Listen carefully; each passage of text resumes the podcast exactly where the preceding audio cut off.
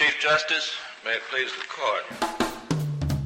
I'm Amy Swearer. And I'm Giancarlo Canaparo. And welcome to SCOTUS 101, where we break down what's happening at the Supreme Court, what the justices are up to, and other things related to our favorite branch of government. Welcome to another episode of SCOTUS 101. Welcome, welcome, welcome. We have another roller coaster of a week for the Supreme Court opinions. Two weeks ago, you might recall we had no cases. Last week, we got five all on one day. And this week, we once again have one. Yeah, honestly, these last weeks have reminded me of a particular ride at Busch Gardens Williamsburg. I, am not going to tell you which one it is in case you haven't ridden it before, uh, but in the middle of this ride, you're, you're, going on your merry way, and then they stop you in a dark tunnel. And you're just like, why, why are we not moving? Is the ride broken? I broke it. I broke the ride and then out of nowhere, the floor opens up underneath you. It drops you like half a story, and then they shoot you out into the rest of the ride. And I feel like that's what SCOTUS has been this month. Uh, you know, we were on our merry way, the floodgates had opened, and now we're just sort of stuck in a tunnel. But we know those floorboards any day now are going to open, and this is going to be an insane end to the term. I think at this point, GC, if I did the math right, in order to get done by the end of the month. We're at like eight opinions a week, something like that. Yeah, that that sounds right. It, I I would be so surprised if the term did not get extended. But in the meantime, don't worry, we're still doing better than ESPN. We have a lot of SCOTUS news to talk about and an interview you won't want to miss. I, yeah, I love that we're still uh, bashing on ESPN here. well, up it's first in the news. Current Solicitor General Noel Francisco is expected or rumored to step down soon. It's not unexpected. This is the summer of the last year of the president's first term. It's a pretty common time for long-standing officials to move on. We'll be very excited to see what Noel does next. Uh, his replacement, at least temporarily, will probably be his deputy, his principal deputy, Jeff Wall. Uh, but there's a rumor that Patrick Philbin, who is presently deputy White House counsel, might be under consideration for the post. So we'll see. Yeah, both of those guys are extremely smart, talented advocates. Um, so, yeah, we'll keep you updated as we learn more. I know that the nature of being Solicitor General is that you argue a lot of cases in front of the Supreme Court. That's sort of just how it goes. But it has certainly seemed like Noel Francisco has been all over so many high profile cases over the last three years. I mean, you, you think about it, even just from a couple weeks ago, you had the, the tax return cases. Um, before that, the, the census case, the redistricting case, agency deference in Kisor v. Wilkie, uh, the scandalous trademarks case. Uh, he was involved in Masterpiece Cake Shop, where he had oral argument in that. So he's just been all over the place, and, and it's sort of like this turning point of what, what are we going to do without Noel Francisco arguing? What what is life now? well, I don't know, but we'll find out. I'm really curious to see where he goes next, whether private practice or you know who knows. Next up, though, we have opinions, or I should say, opinion in Lomax. Now, Lomax, you've probably heard about it because it is a very exciting case to nobody at all, except me. I might me be too. the only person. Me too. Throw me on the excitement bandwagon. Okay, excellent. That's two of us, and probably the litigants, but I'm not sure about that. The issue in Lomax is whether the prisoner pleading three strikes rule applies to dismissals without prejudice. What's the prisoner pleading three strikes rule? Well, I am delighted to tell you it is a rule found in 28 USC 1915G that says a prisoner may not file any civil lawsuits in forma pauperis, that is, free from having to pay filing fees, if on three or more prior occasions while incarcerated he has filed an action that was dismissed on the grounds that, quote, it failed to state a claim upon which relief may be granted. The circuit split about whether a dismissal without prejudice counted as a strike. The Supreme Court, in a unanimous opinion by Kagan, held that and this is correct in my view, that the plain text of the statute makes any dismissal with or without prejudice a strike. Now, Lomax might seem esoteric and not one that most people interact with on a daily basis, but I have a theory that Lomax actually has pretty broad implications for how district courts handle successive pleadings, not just in this context, but more generally. And uh, so, if you would like to learn more about the esoteric issues in Lomax, I wrote a piece in Law 360, which I'd be happy to send you. And in case you forgot that COVID 19 is still a thing, it is, and we have some case updates. The Justice Department this week filed an amicus brief with the Ninth Circuit in support of a free speech challenge to California's COVID 19 related ban on, quote, in person political protests, unquote. According to the DOJ, this brief is part of Attorney General Barr's April 27th initiative directing the review of state and local policies to ensure that civil liberties are protected during the COVID 19 epidemic. One of the petitioners uh, in this case is a firearms instructor who had been seeking to hold a protest, uh, I believe, on the grounds of the California State Capitol building. Uh, part of his objection to the state's delays in processing background checks for gun purchasers. Another petitioner is a candidate uh, for the U.S. House of Representatives who wanted to organize a protest um, related to some of California's COVID 19 restrictions. And so the, the DOJ, in its brief, brought up a, a couple main points. Uh, the first, and I think biggest point, is that the First Amendment means to the DOJ that even during pandemics, the state does not have carte blanche to ban peaceful public protests. And then, very, very interesting to me was how they tied this in to the George Floyd protests that we've seen over the last week. Um, the brief essentially said the real and legitimate national outcry over George Floyd's death has actually shown the importance of peaceful public protests to maintaining our civic fabric. Moreover, going forward, it could raise First Amendment concerns if California were to hold other protests, such as the ones desired by these petitioners, to a different standard than they held the George Floyd protests. Yeah, this brings up an interesting point about church challenges, too, where you have seemingly different standards applied to different activities, and at least there are hints of sort of political uh, considerations going on behind the scenes. With these church challenges, you recall last week that the court rejected an emergency challenge brought by a church to California's COVID 19 order, which treated churches worse than it treated certain businesses. Uh, last week, I discussed Roberts' opinion. He, dis- he provided the deciding vote, and I, I articulated what I thought he got wrong. The week after the court issued that opinion, various cities, towns, counties in California updated their COVID 19 orders, and prominent in some of them was a ban on gatherings of more than 10 or 12 people, unless it was a protest, in which case the orders allowed for 100 people. Now, this sort of disparate treatment between protests and churches, or one kind of protest or another kind of protest, uh, strengthened these kinds of uh, challenges to the orders because they undermine the claim that these are uh, advancing a health policy concern. Because as we know, COVID doesn't distinguish between a uh, protest and a church service. So I would expect you might see more uh, renewed challenges from churches in light of these orders that undermine uh, the ostensible health policy considerations that are motivating these orders.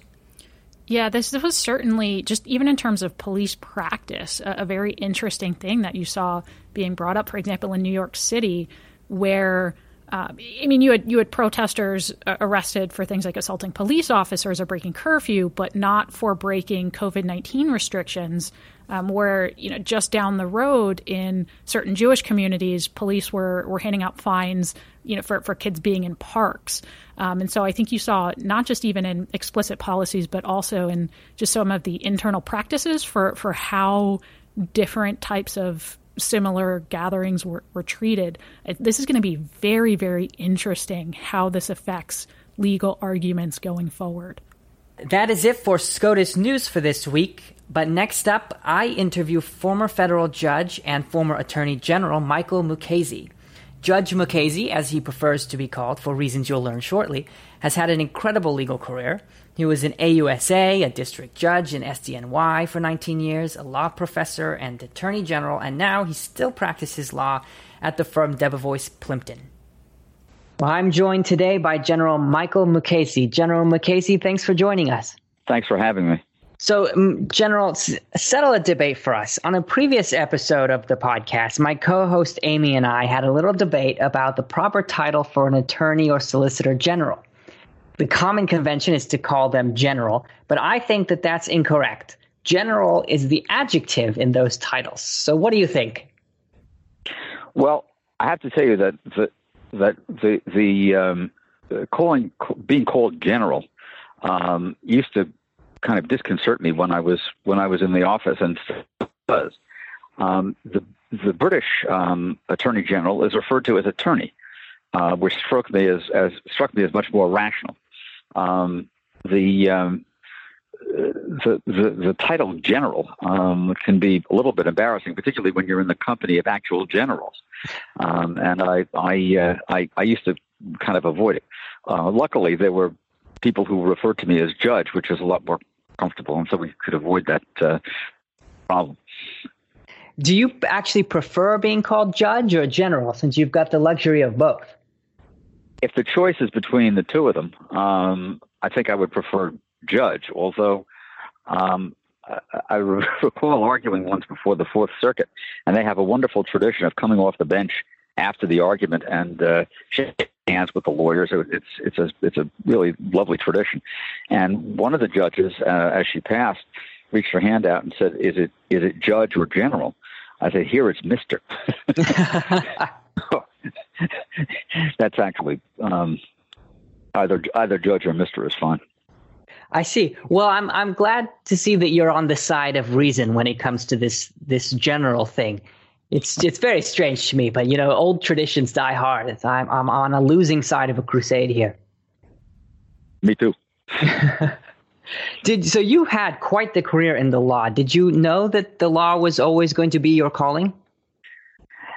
Actually, I did not. In fact, um, when I was younger and, and thinking about what I was going to do, I thought I really wanted to be a, a journalist, a newspaper man, and uh, I did that for a while.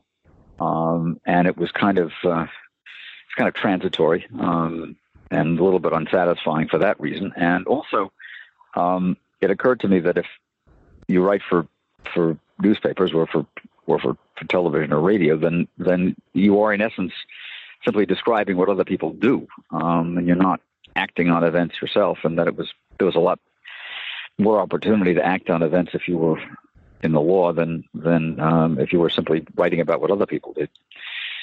So I chose a legal career. So uh, why the law rather than say uh, business or um, something else where you're in the thick of things? Well, I had I had no experience in business. Nobody in my family um, was involved in business in any in any meaningful sense, and I did have relatives who were lawyers. So, um, in fact, I I worked as a uh, as a as a messenger and as a fill-in librarian and so on for the law firm that that one of them was at. Uh, and so I got a taste of it that way. Uh, you said in a previous interview that one of your regrets is not clerking. Can you tell me a little bit about that? Sure. Um, I think um, clerking gives an opportunity, first of all, of course, to develop uh, a relationship with somebody who is actually a judge, and there and, there, and thereby give you a, a, an insight into into what that to what judging is all about. And secondly, just from a professional standpoint, it gives you a chance uh, to watch a lot of other people make mistakes that you then don't have to go out and make yourself. Um, and I didn't, I didn't get that chance, and so um, I went out and made them myself. It's a little bit more difficult way to learn the trade. Well, I clerked and I, I made mistakes on the job, so you know, I guess I guess they're to be made wherever you are. right. In fact, um, sometimes the mistakes um, on the job can be can be more difficult and embarrassing than the mistakes off it. I, I, I know of one law clerk who clerked for Judge Edward Weinfeld, who was a legend uh, in our courthouse in the Southern District of New York. And uh, part of the legend was that he would always come out on the bench at precisely 10 a.m. as the clock in Foley Square was striking 10. He would come out on the bench. And uh, one day he was poised in the robing room to come out on the bench, and his law clerk um, closed the door and the, he heard the telltale click of the lock uh, engaging. And uh, the clerk didn't have a key. Oh, no. And the judge kept saying, I want, I need to get out there. And of course, the clock started to strike. And eventually, uh, they did get the door open, but the judge was a couple of minutes late getting out on the bench for the first and only time in his career.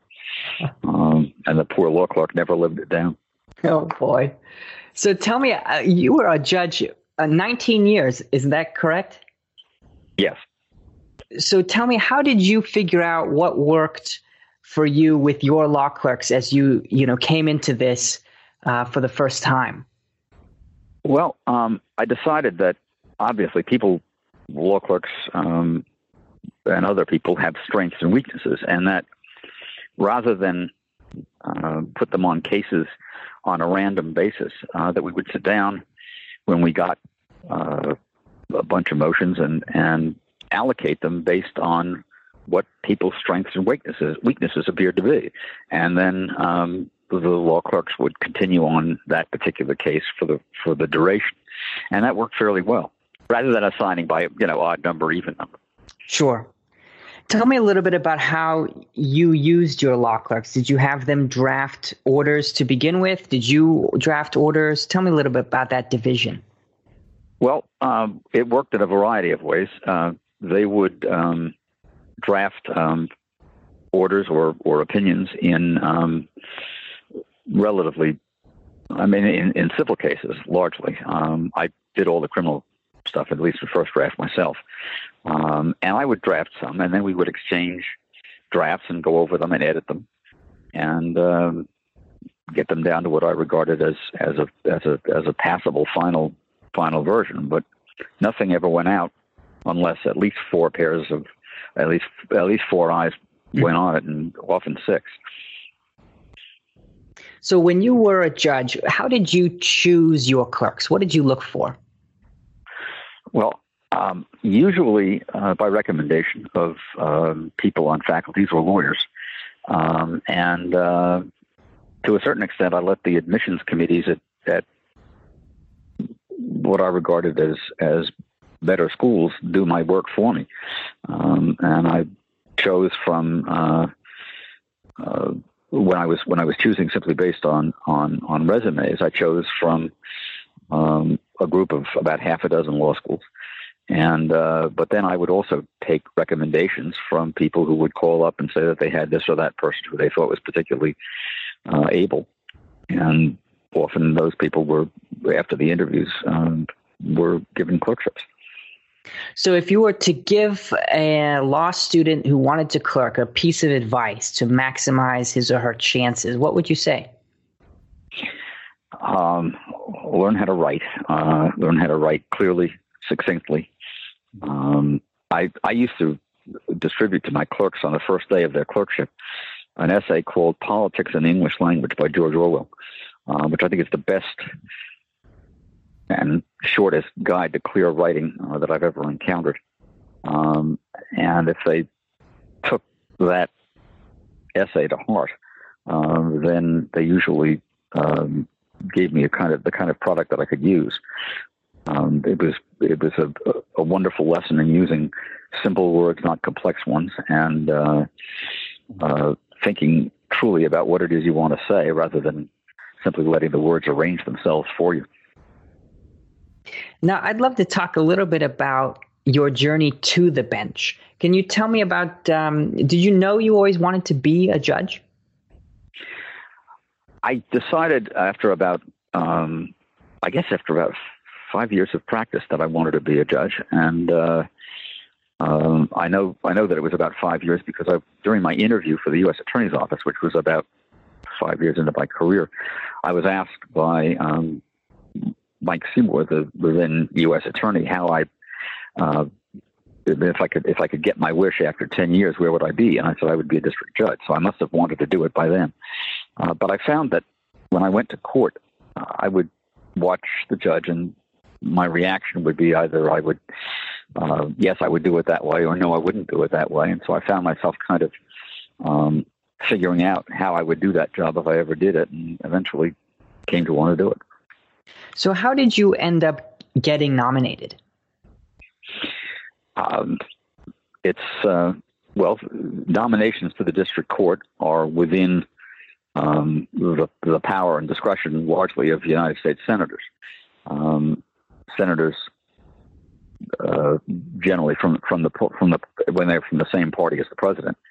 Although in New York, um, the senators, because for a long time we had one senator from each party, worked out an arrangement whereby the senator from the party that controlled the White House got three picks, um, and to to every one uh, that the other senator got, and that was statewide.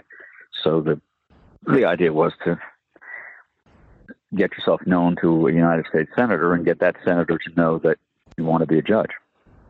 And how did you do that? Well, there were two people who were close to uh, then Senator D'Amato, and um, they both knew that I wanted to be a judge, and they both got the word to him, and and uh, eventually um, I got a call from his office saying that uh, uh, he was he, he he was willing to submit my name. Now you actually managed something which in the modern era is pretty unprecedented in that while you were on the bench, uh, members of both side, both political parties um, supported you. And in fact, Senator Schumer once put forward your name as a potential Supreme Court pick and later supported you in becoming the Attorney General. Can, can you speak a little bit to the bipartisan support that you earned and whether you think that's possible to cultivate in today's political climate? Well, um, I tried.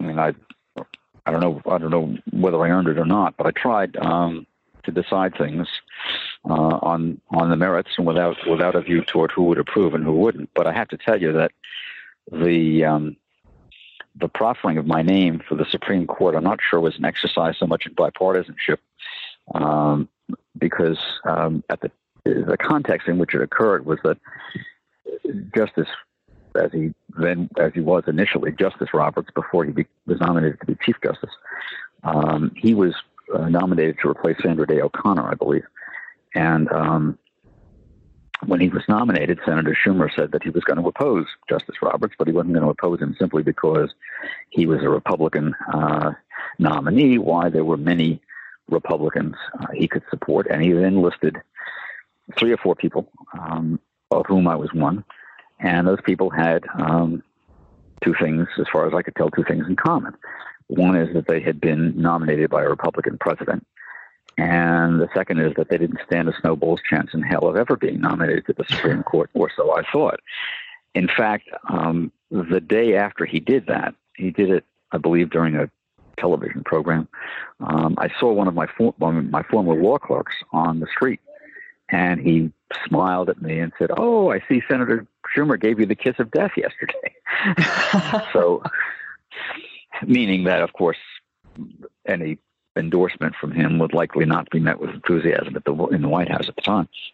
So I'm not convinced that that one was entirely uh, heartfelt. Well, I'd love to switch gears a little bit and talk about your time now as Attorney General.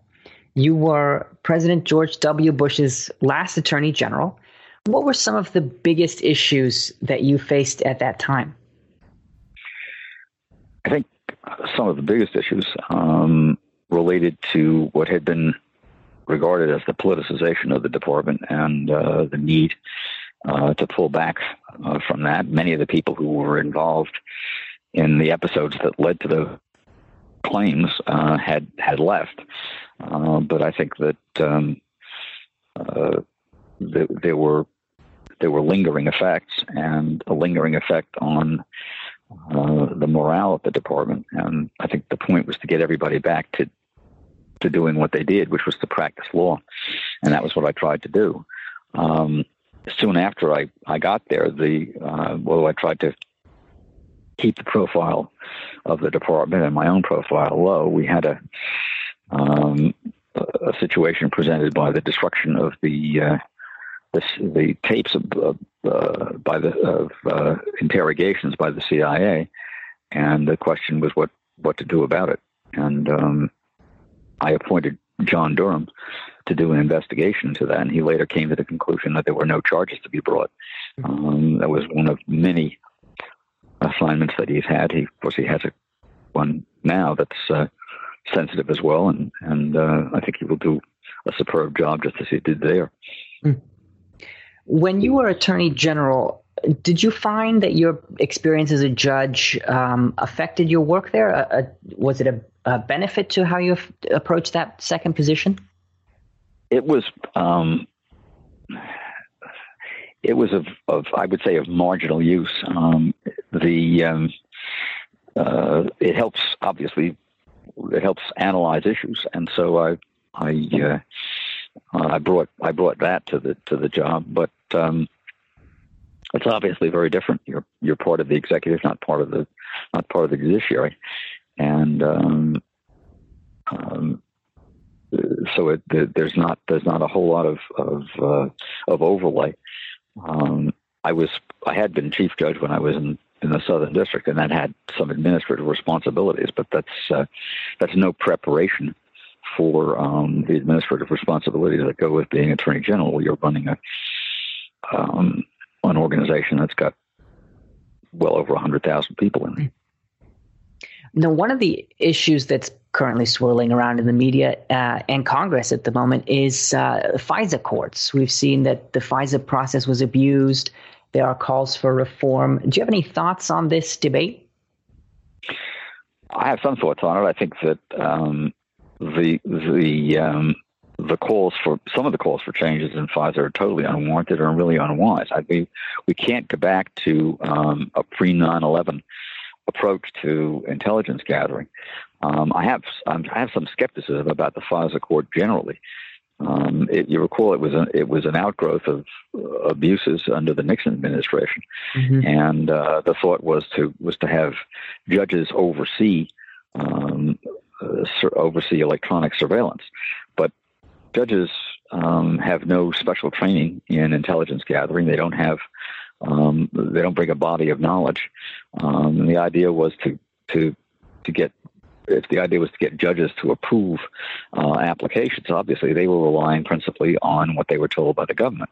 Um, that's not to say that they rubber stamp these applications. They don't. I had personal experience with that. They they review them very very vigorously, and there's a back and forth frequently that people rarely hear about, uh, in which this or that application is felt to be inadequate and has to go back uh, to be supplemented. But um, my own view is that to have um, the executive applying to uh, the judicial branch in in a in a proceeding that is not in any real sense judicial uh, for approval to conduct electronic surveillance is is uh, is kind of a mismatch of talents. Would you say that the current system, the executive going to the judiciary, is is sort of the the best that we could create? Do you have an idea for improvements?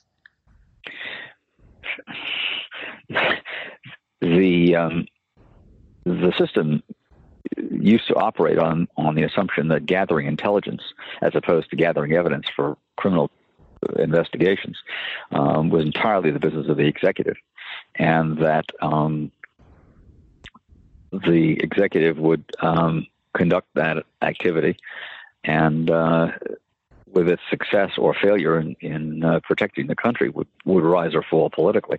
Um, I guess those days are gone, but um,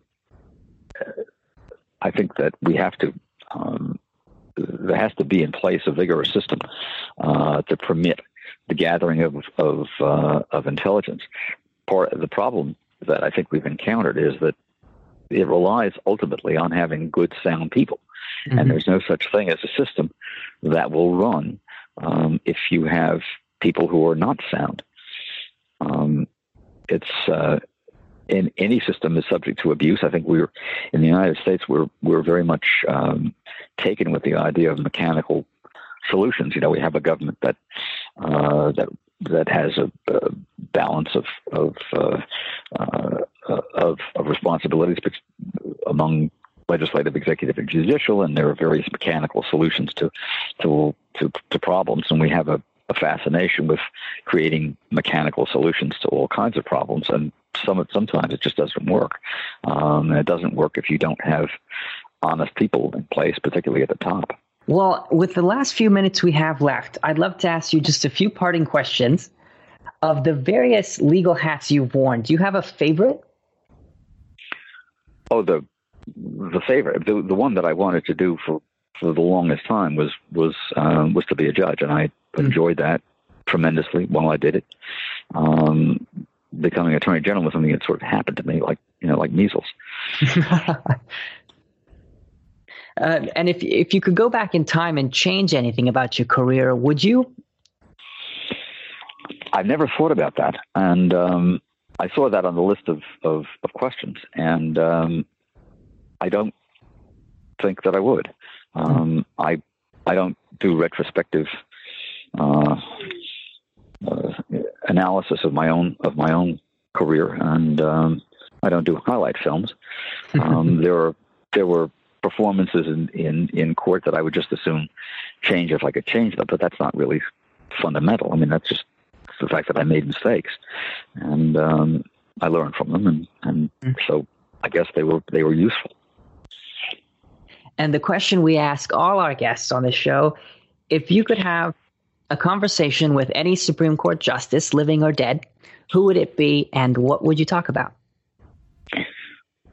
Oh, I think without doubt it would be Robert Jackson um, because of the clarity of his um, writing and his thinking and his um, understanding of the powers and the limits of the powers of, of judges and uh, the function of, of, of a constitutional system. And I would I would want to talk to him about um, the the current situation in which we find ourselves and see if he could figure any way out uh, for the courts in particular um, uh, in in the nature of the questions they deal with and how they deal with them.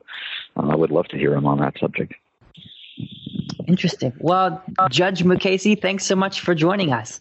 Thank you again.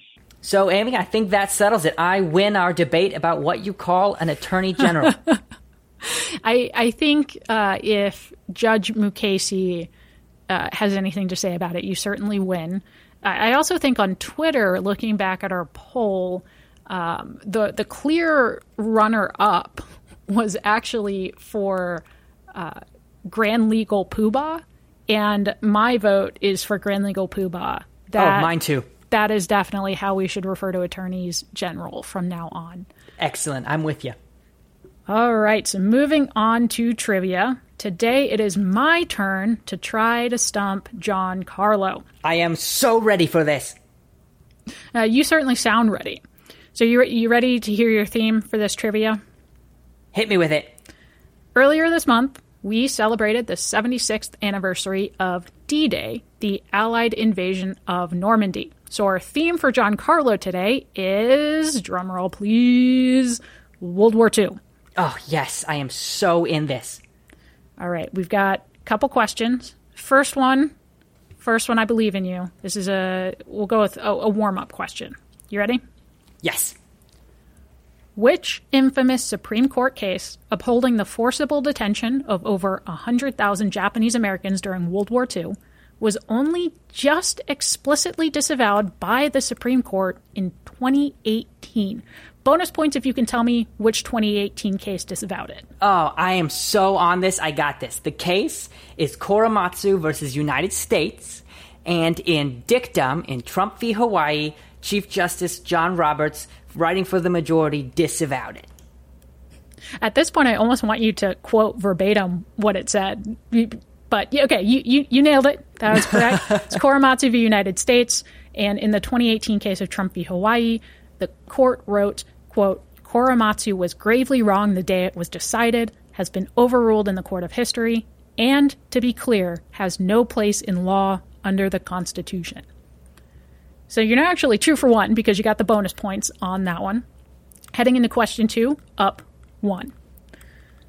Which future Supreme Court justice, then serving as California Attorney General, was a leading proponent of the detention of Japanese Americans during World War II? Oh man, I feel like this is probably Earl Warren. You said it as a question, but you got it correct as a statement. Yes. So it was. It was soon to be Chief Justice Earl Warren. As California Attorney General, Warren referred to the presence of Japanese Americans in that state as, quote, the Achilles heel of the entire civilian defense program. He later came to regret his role in the internment program, writing in his memoirs that, quote, it was not in keeping with our American concept of freedom and the rights of citizens, and that when he thought about the innocent children being torn from their homes, he was conscience stricken. So you are now three for two with your bonus question. Oh, yes. I got to be honest. I was pretty worried about doing trivia, so I'm feeling good. Doing good. Doing good. Batting over a thousand, which is weird. That's weird to comprehend the stats there. question number three Which Supreme Court justice worked as a code breaker during World War II? Oh, I, I know this. This is John Paul Stevens. It is. Stevens was recruited into naval intelligence by his college dean, who had himself been a codebreaker during World War One. Oh, now, actually, I, I have another fun fact about this. Oh, do tell. John Paul Stevens' work as a codebreaker, what he was involved in Operation Vengeance, which saw Americans find and shoot down Admiral Yamamoto's airplane. You just stole my thunder. You stole my thunder for the, the rest of these facts. Um, though I will point out, uh, some have uh, taken issue with the term code breaker. It is a bit of a misnomer. Uh, turns out the Japanese radio code had been broken before the war, and so Stevens' really top secret role was actually applying the broken code to unravel intercepted radio signals. And he uh, did have a very important role, as you said, in some very important parts of World War II, and he was actually awarded a Bronze Star for that work. John Paul Stevens was not the only justice to have served his country during World War II. Which other future justice served in the Navy as an intelligence officer, also in the Pacific Theater? Oh, man. Um, I'm going to need a hint. So, the only hint I have is that this is a justice we have talked about before in trivia who he left uh, to serve uh, after he had had a very successful college athletics career. Oh man, I asked you about this guy two You weeks did. ago, and now I've forgotten my own question. Ah, boy, this is embarrassing. What's the answer? It is Byron White. Oh yeah, Byron White. White initially wanted to join the Marines, but was prevented from doing so because he was colorblind. He was awarded not one, but two Bronze Stars, and, believe it or not, wrote the intelligence report about the sinking of future President John F. Kennedy's PT 109. Wow, that's fascinating. So you missed the last one, but because you got the bonus on the first, you still went four for four. Ah, sweet. Good work. Well, folks, with that stunning performance by Giancarlo, that is our show. Thank you so much for listening to SCOTUS 101. Be sure to subscribe on Spotify, iTunes, or wherever else you listen to your podcasts. And please, please, please leave us a five star rating. You can follow us on Twitter and Instagram at SCOTUS101 and email us at SCOTUS101 at heritage.org with your questions, comments, or ideas for future shows.